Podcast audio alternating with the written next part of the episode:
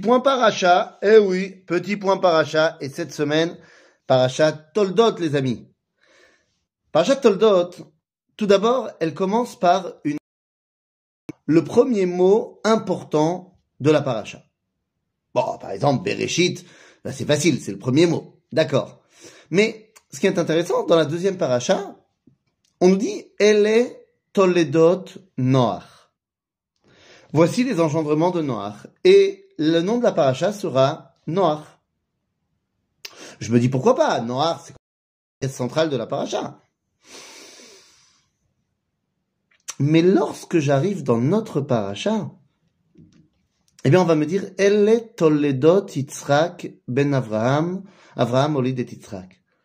C'est les mêmes mots. Elle est Toldot Noach, et ici, elle Toldot Yitzhak. Et pourtant, la paracha ne s'appellera pas Yitzhak elle s'appellera Toldot.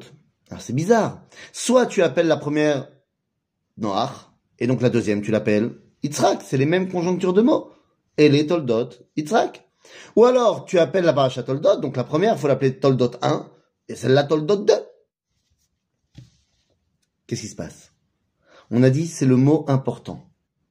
Dans la génération de Noach, celui qui est important, c'est Noach dans la génération de Yitzhak, à l'époque de notre paracha, ceux qui sont importants, c'est déjà les Toladot, les enfants, Yaakov et Esav. En d'autres termes, nous allons suivre dans notre paracha la naissance de l'idéal d'Israël. Et là, eh bien, on a deux enfants que tout oppose. Enfin, ça dépend. Vous savez, Rivka tombe enceinte. Bon, il n'y a pas d'échographie à l'époque, donc elle ne sait pas qu'elle a des jumeaux. Et on nous dit, abanim bekirba. Que les enfants se battent à l'intérieur. elle comprend pas pourquoi.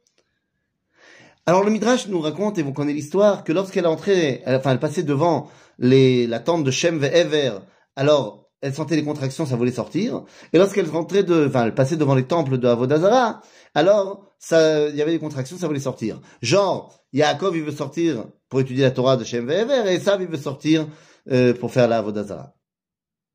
Seulement, quand on regarde Rashi, eh bien, Rashi nous dit autre chose.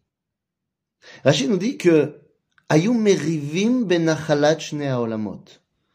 Qu'ils se disputaient pour l'héritage des deux mondes. Ah, deux mondes, c'est Olam Veolamaba. Ce monde et le monde à venir. Mais deux secondes. Si on a l'habitude de dire que Yaakov est plus sur et Esav est plus sur il n'y a pas de raison de se battre. S'il y a une pomme et il y a une poire, qu'il y en a un des deux qui veut une pomme et l'autre qui veut une poire, il n'y a pas de raison de se battre.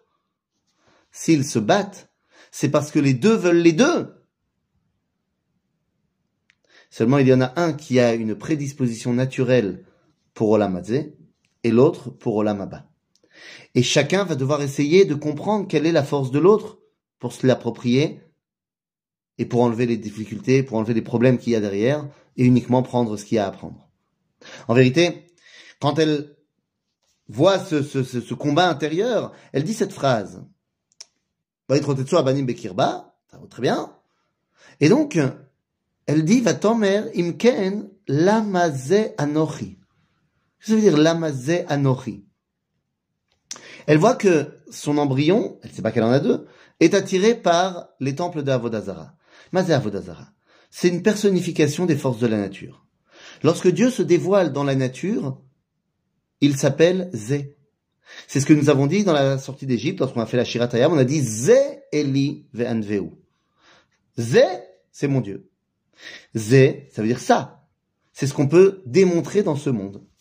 Les, chrétiens, j'allais dire, les Grecs l'ont très bien compris puisqu'ils ont appelé leur Dieu principal Zéou. Zeus. C'est ça. Seulement d'un autre côté, elle passe devant les temples de Shem Ve'ever, de la Torah, de la transmission de la transcendance divine. Et donc là aussi, ça veut sortir. Donc elle dit, mais, le dévoilement de Dieu dans la transcendance, c'est qui? C'est Anochi. Anochi Hashem Elohecha. Et donc elle pose la question, Rivka, c'est qui le Dieu de cet enfant? Zé ou Anochi? Et donc le seul qui peut répondre, c'est Dieu, va t'aller l'hydroche et Hashem? Et là on lui dit, il y en a deux. Il y en a un qui va être naturellement intéressé par Zé, et l'autre naturellement intéressé par Anochi. Seulement, le peuple juif, c'est celui qui, certes, est naturellement intéressé par Anochi, mais qui doit également être capable d'utiliser Olam Azé. Ainsi donc, Yaakov tout seul ne marche pas. Esav tout seul ne marche pas. Il faut que Yaakov s'empare de la force d'Esav à positive et devienne Israël. Ou alors, comme la Torah nous le dit dans notre paracha, la voix est la voix de Yaakov et les mains sont les mains de Esav. À bientôt les amis.